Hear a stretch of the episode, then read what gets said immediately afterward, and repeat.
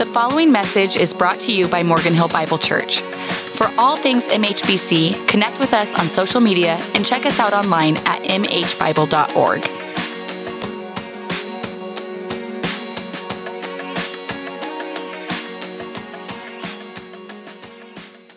couple months ago, I uh, was reading a book and it shared this little story about the famous boxer Muhammad Ali.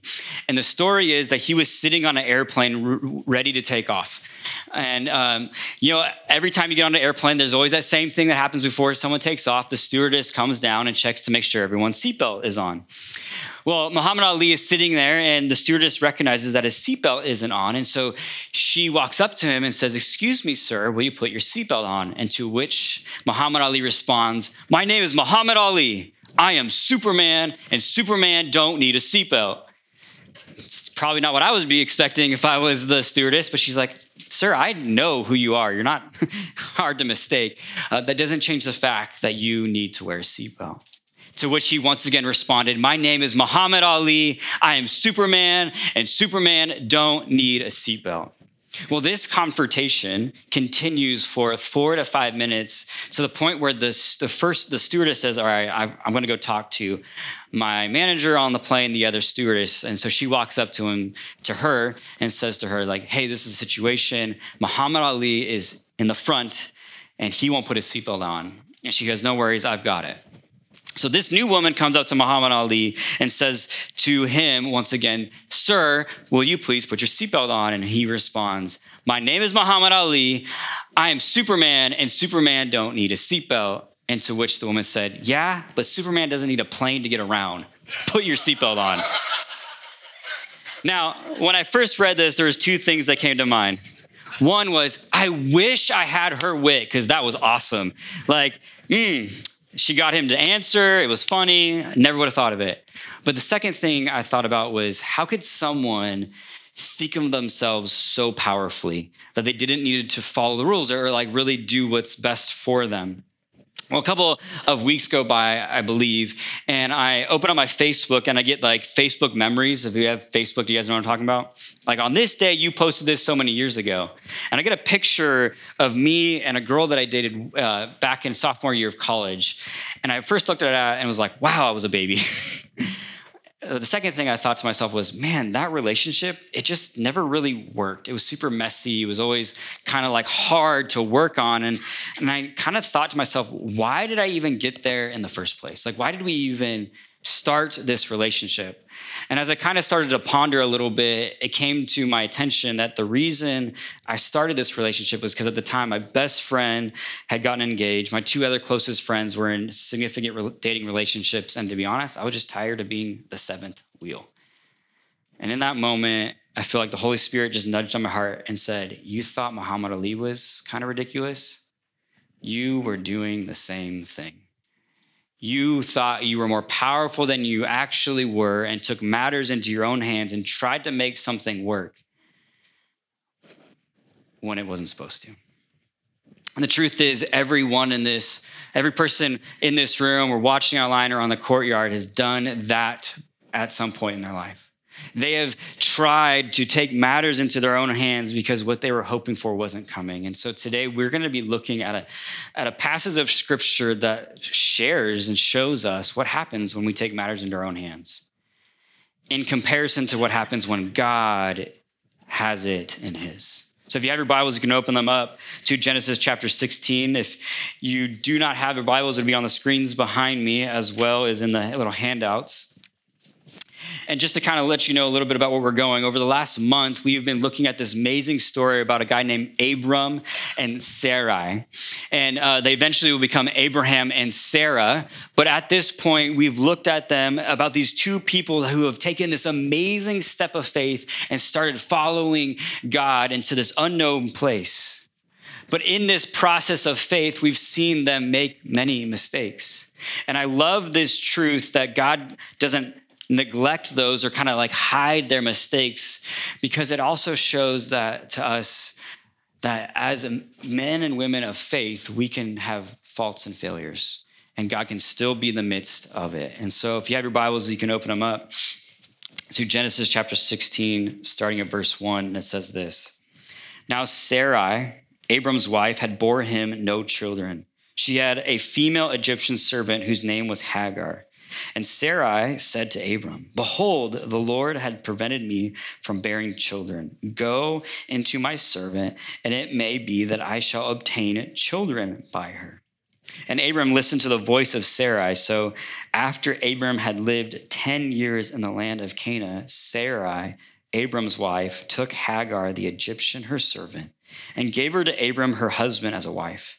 And he went into Hagar, and she conceived. And when she saw that she had conceived, she looked with contempt on her mistress. And Sarai said to Abram, May the wrong done to me be on you. I gave you my servant to embrace. And when she saw that she had conceived, she looked on me with contempt. May the Lord judge between you and me. But Abram said to Sarah, Behold, your servant is in your power. Do to her as you please. Now Sarah dealt with dealt harshly with her, and she fled from her. The angel of the Lord found her by a spring of water in the wilderness, the spring on the way to Shur. And he said, Hagar, uh, servant of Sarai, where have you come from and where are you going? And she said, I'm fleeing from my mistress Sarai. The angel of the Lord said to her, Return to your mistress and submit to her.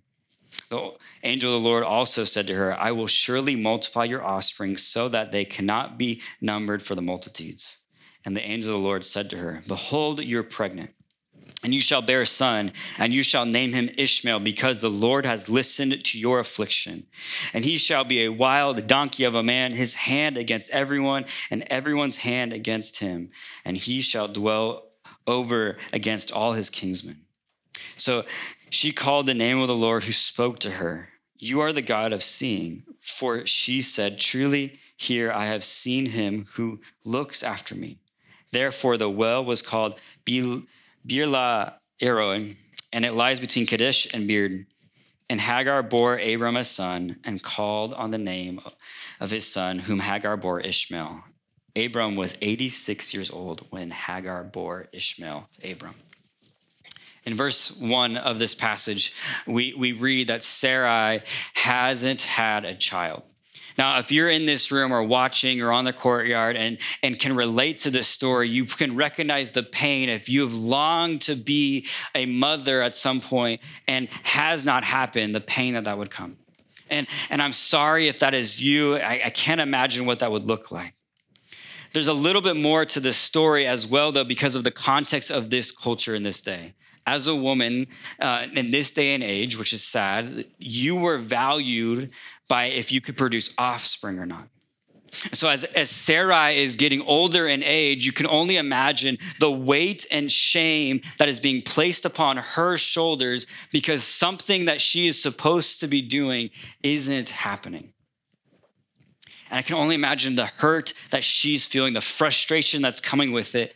But to make matters worse, there's something hanging over them this promise from God this promise that God is going to make them into this amazing, great, and powerful nation. And yet they continue to get older and they have no offspring. Now, I used to believe back uh, growing up that patience was the time from when your dream started to the moment it happened, but I've realized that patience doesn't start until what you hoped for hasn't come. And so you now have to wait when you thought it should have already been with you.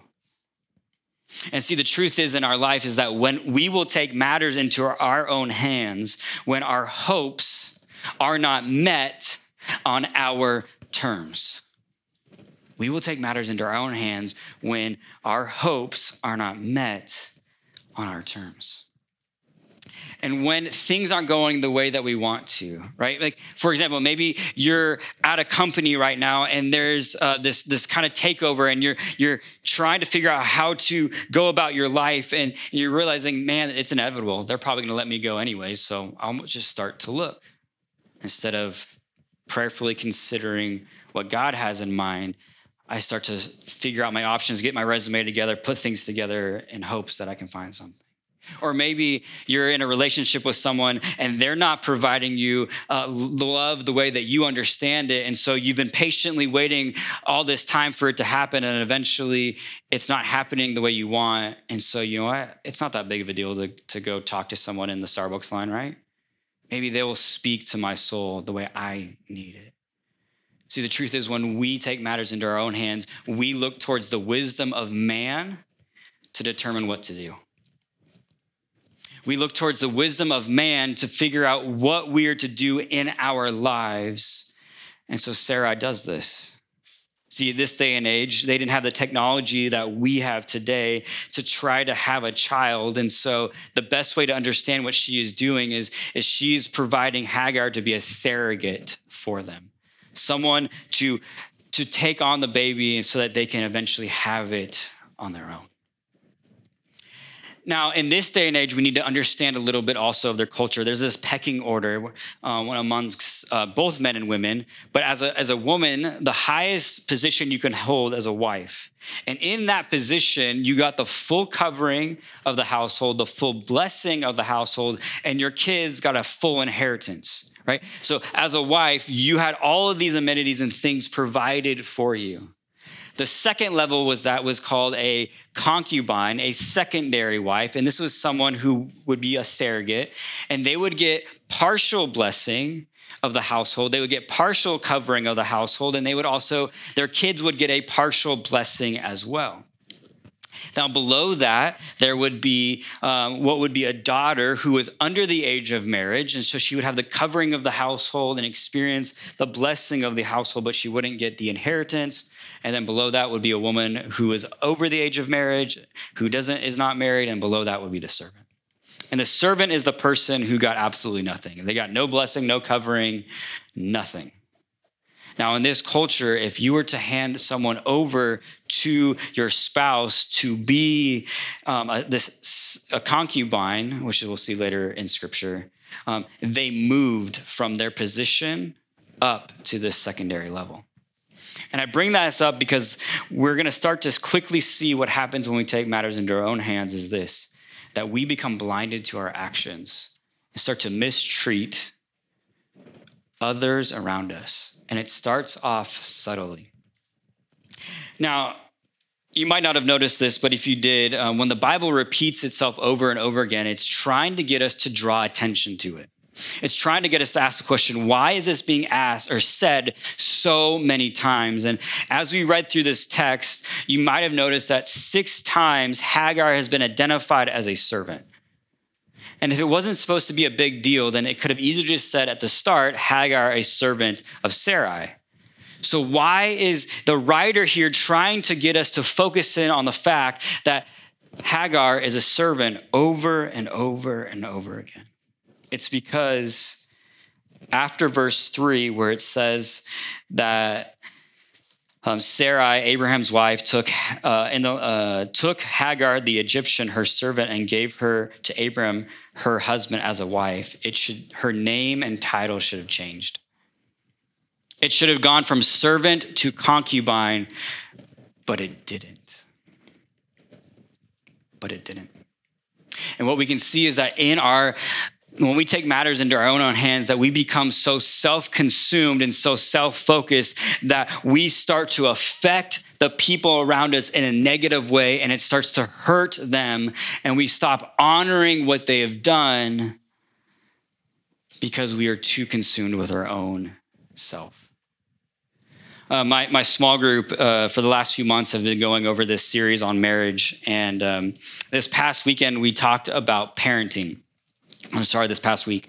And uh, if you ever want to get a room to be quiet, talk about parenting, sex, money, or politics. And so I'm very grateful I'm not doing this alone. We're actually watching this amazing study by Lisa and Francis Chan. And in this study, Francis shared a moment when his first daughter was born, and, and she was screaming in her crib, crying super loud. And he picks her up and yells at her, Shut up! And then places her in there. And I'm gonna be honest, I definitely know what that's like. There have been times when the cries of my children have gotten to the place where I'm like agitated. But what he said after that was what hit me so deep into my heart. He said, after he put his daughter down and walked away, he just started to weep because he took out his anger, his frustration on someone who was innocent, who had done nothing. And that's usually what happens in our blindness. We start to negatively affect the people around us. We start screaming out in pain and agony because things aren't going the way we want. And one of the greatest evidences of how, if you've tried to take matters into your own hands, is how are people responding to you? Because in verse um, four, it says that Hagar looked with contempt on her mistress. That means that Sarai got angry and upset, not because Hagar had done anything, but just because she gave her a negative look. Anyone else think that's a little ridiculous? No? Okay, just me. Right? Like, like, right? None of us are gonna go like, what? Like, how, how, can you respond in that way? But it's the truth that when things aren't going the way that we want, we start to project on the people around us. And so they could look at us the wrong way and we could respond, and we start to respond in a negative way. And so this is that moment when you're hoping that they would have this like, you know, this turnaround. These are people of faith. They should figure out what they're doing is wrong, but it doesn't, right? It starts to get a little bit worse. And we see that when we take matters into our own hands, it, it spirals. It starts off as we were blinded by our actions. Our actions might have started small, but they get worse and worse and worse as we go. And so it says here that Sarai comes to Abram says, May the wrong done on me be on you. I gave my servant for your embrace, and when she saw that she had conceived, she looked on you with uh, looked on me with contempt. May the Lord judge me, judge between you and me. And what we see is this: that when we take matters into our own hands, we will blame others for our faults and failures instead of taking responsibility on our own. Sarai uh, first blamed God for not allowing her to have a children, and now she's using God as a weapon against her husband. How dare you? And now God's going to judge you. But not only that, she looks to her spouse, the one that she willingly gave her, her servant to, and says, It's your fault. And how many times do we do that in our lives when we go to a situation through our lives and say, like, man, I wouldn't have to be gambling so much if you weren't spending so much on clothes, right? Right? Like we we blame the person across the way for our sin instead of saying, my sin is making a mistake that is now infecting you. See, we would much rather place the blame on someone else's shoulders than to take it on our own. And which is so sad to me is this is this is Abram's first child, and we see that he's 86 years in age. He has not had a child yet. And you would think at this moment that Abram would have awakening and say, That's my child. Do not mess with him or her, because they didn't have the ability to know beforehand. And yet he says, What? I don't want anything to do with it. You do whatever you want. It's your servant, it's your choice. See, we just see that there is this spiral that takes place when we are in control. We look to man's wisdom for how to respond. We become blinded and start to mistreat and abuse the people around us. And we start to blame others. And it goes from bad to worse and continuing down.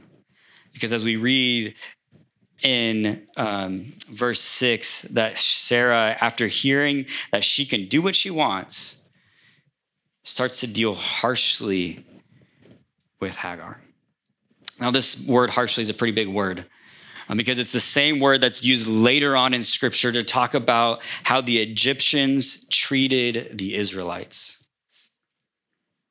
This abusive, controlling, um, withholding, painful experience. And that's what's happened to Hagar. And it's so sad to see. But that's the truth about what happens when we take matters into our own hands, that at some point in our life, what we thought was going to bring us satisfaction only starts to become destructive. And it doesn't always happen over time. In the in, you know the instance of a moment, it takes time to see those things take place. For example, maybe you are really struggling with a situation at work, and when you get home, you take out your frustration on and anger on your child or your spouse or your friends.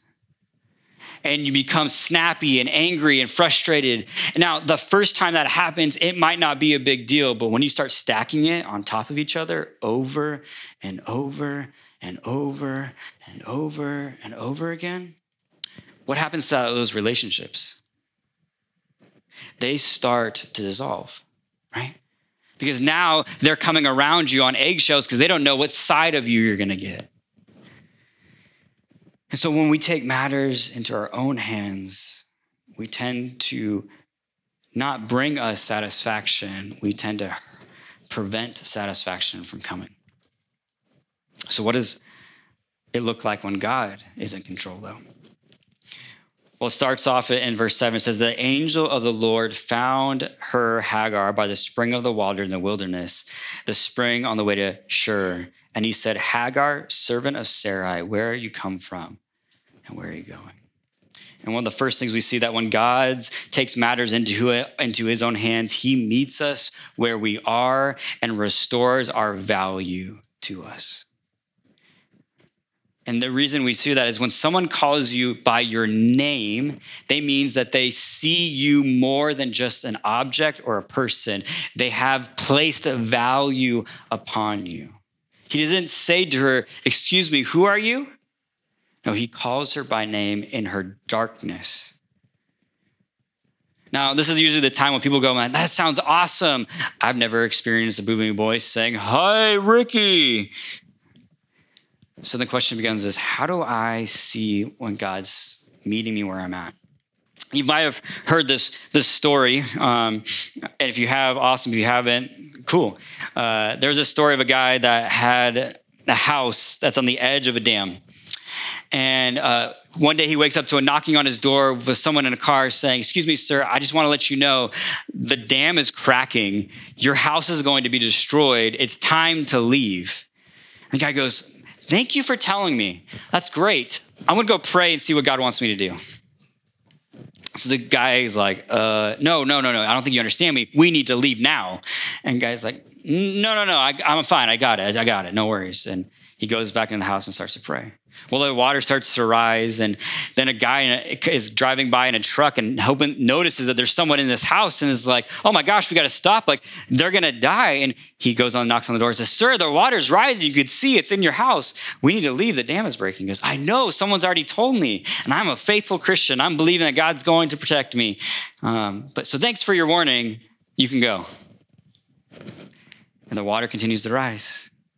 He gets to the second floor, and the guy coming now on a boat to try to find any survivors or people that have still been left there are still choosing to sit there. And he comes to the guy and says the same thing. And the guy, once again, has him leave. And then in the water gets to the top of the house where the man is standing on his roof, and someone in a helicopter comes to get him, and he says, I'm a believer. God's gonna show up. It's gonna be great. So you can leave. And then the guy eventually dies and he goes up to heaven and says, God, what the heck? I was faithful. I believed in you. Why didn't you provide for me? And he goes, I gave you a warning.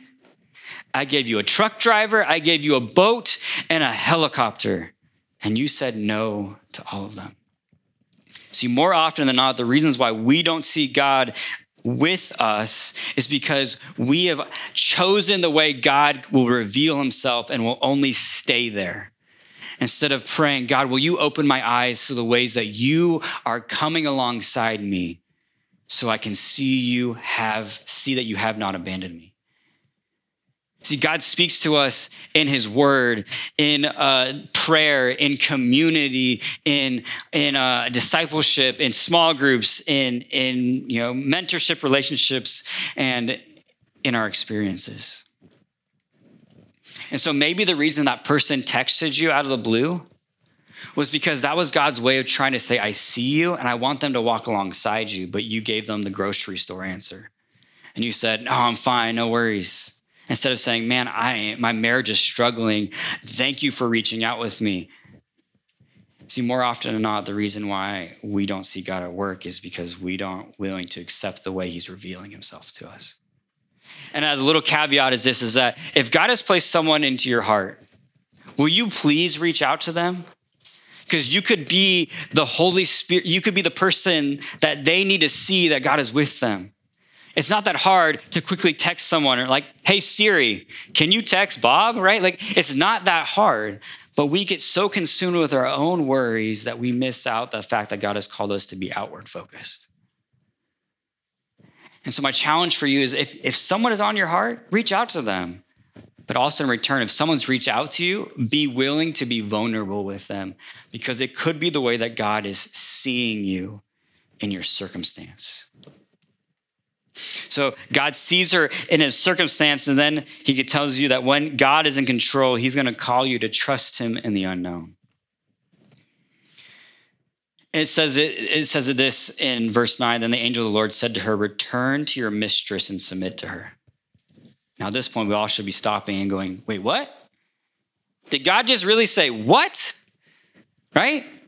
Because I just explained that the word, the word that's being used harshly was this very strong word. So that means that that treatment was not good, that God is calling to go back to her abuser. Now, before we go any further, I need to explain something that any decision that you make has to be around is God out of faith, not out of fear. Because there's other places in scripture where God calls people to leave their abuser. One of the greatest examples is this young boy named David. You might have heard him as King David. And at a young boy, he was playing the harp for Saul, and Saul would try to spear him multiple times against a wall. It's kind of scary. And yet, God, through his friend Jonathan, says that if you don't leave, you're going to die. And so we cannot make a decision if we are going to stay, if we are going to leave, unless it's made out of faith, not out of fear. Because what God is calling us to do, what God is calling Hagar to do, what God had called Abram and Sarai to do was to trust him. But more often than not, when it comes to our lives, we tend to make fear based decisions instead of faith based decisions. See, out of fear, we might, might pull our kids out of public school and place them into private school because we're terrified of what's happening there. But out of faith, God could be saying, I really want your child to be in this place. And so take them there. The answer was the same, but the way you got to that answer was so different. Now, we don't know what was how the treatment continues or what the only next time we really learn about Hagar is when Abram or Abraham now um, sends Hagar and Ishmael away. Just says, "Hey, like, it's time for you guys to to go on on your own." But the, whether that treatment or not was changed, we have to realize that God has not abandoned them because He sees her and brought value to her. He says to trust her in the unknown. And so, so after that, God responds to her and says this um, in verse 10 that the angel of the Lord also said to her, I will surely multiply your offspring so that they cannot be numbered for the multitude. Now, this is pretty interesting. I don't know if you got, if you, if you know what God has said over Abram and Sarah, it says that your descendants are going to outnumber the stars. Yeah. Now, what he says to Hagar was, was that your descendants will cannot be numbered for the multitudes. Remember earlier I shared that there is a pecking order and that the, the concubine got a lesser version of the blessing. What God does here is that when he takes matters into his own hand, he restores the injustice that was placed upon you and provides the blessing. What God just did there is he actually elevated to the status of concubine, even though Abram and Sarah would not. She got a partial blessing of Abram and Sarai. God gave it to her. God honored what she had done, even when man would not honor what she had done. And as we can see, though, that this blessing also had a curse, not so much to her, but to the people who weren't being faithful. Right, so Abraham and Sarai, their descendants are now going to be at odds with Ishmael's descendants.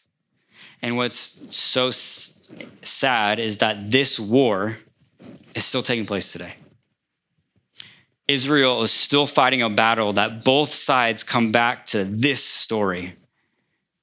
We are sons of Abraham through Isaac, or we are sons of Abraham through Ishmael. And so we deserve this land.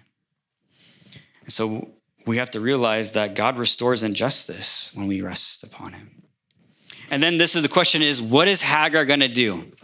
Right? What is Hagar going to do with this information? What does she say? She says in verse 13, so she called the name of the Lord who spoke to her, You are the God of seeing, for truly I have seen him who looks after me. And so she goes and returns.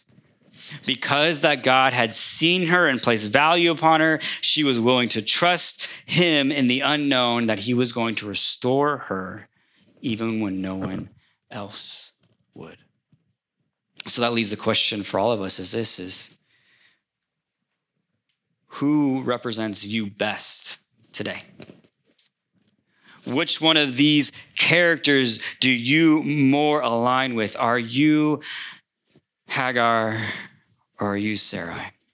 Are you making a fear based decision or a faith based decision? Are you allowing God to take control of your life? Or are you trying to take control of your life and make things work out on your own? Because God will provide when you put it in your hands, and you will make a mess of it when you don't. And so, for those of you in this room who are believers who say, I am a Christ follower, I, I have bent my knee towards Jesus, I have a challenge for you this week. Will you be willing to pray this very scary prayer that King David wrote in the 139th uh, Psalm? It says in verses 23 Search me, O God, and know my heart. Try me and know my thoughts, and see if there are any grievances ways in me, and lead me in everlasting. King David's words here are very bold and very scary because he's saying, God, will you actually take time to look into my space and reveal the areas where I am so latched on for control? Will you reveal those areas where I am angry or frustrated or bitter? Will you show how I am mistreating others and not living up to what you've called me? And will you take it away from me? And so, for those of you in this room who are believers, will you pray this scary prayer and then will you choose to repent of the things that God has presented before you? Will you recognize your sin and instead of blaming someone else for it, will you say, I messed up? Lord, I need you. Forgive me. And help bring restoration to the brokenness in the relationships I've caused. And for those of you in, not in this room, who've been, who are in this room, not in, whatever. Uh, for those of you who do not know Jesus, and you've, you've been going through the wisdom of man, taking matters into your own hands, looking at the world around you and making the choices based upon that, will you be willing to take time to think about your decisions and the way you've acted and the way you've responded and be honest with yourself? How's it going? Are you doing a great job, a good job, an okay job, or a terrible job of being God? Because if you're honest, you will notice that more of your decisions have caused you pain. And so, if that's you, will you today make the choice to bend your knee to Jesus and say, Lord, if you really see me, if you really value me, if you really will provide for me, then I will trust you. I will trust you. In a moment, uh, the band's going to come up and we're going to sing one last song. And the song is, Lord, I Need You. And as we sing this song, will you reflectively think about where you're at? For those in this room that you're believers, will you start that prayer and pray the psalm so that God will start to search in your heart? And if He reveals anything to you, will you place it at His feet? Will you tell the people around you like your spouse, your community, hey, these are the things that I need help with so that you can continue to walk in faith and not fear. Will you pray with me? Oh, Heavenly Father, we come before you and give you thanks that you are the God who sees us, that you are the God who does not abandon us, that does not leave us in our own mess and our own demise, but you are the God who sees and speaks and walks alongside. Lord, will you forgive us in the areas in our lives where we have abandoned you by trying to take matters into our own hands? Lord, we ask that as we go about this week, that you would start to soften our hearts to the areas that you need and that we would bring that it would bring glory and honor to your name. God, we love you. We're so grateful that you are the God who has never abandoned us. So we give you this, and we pray. Amen. Thanks for listening. Continue the conversation with us on social media. Never miss a message and subscribe to our podcast on iTunes.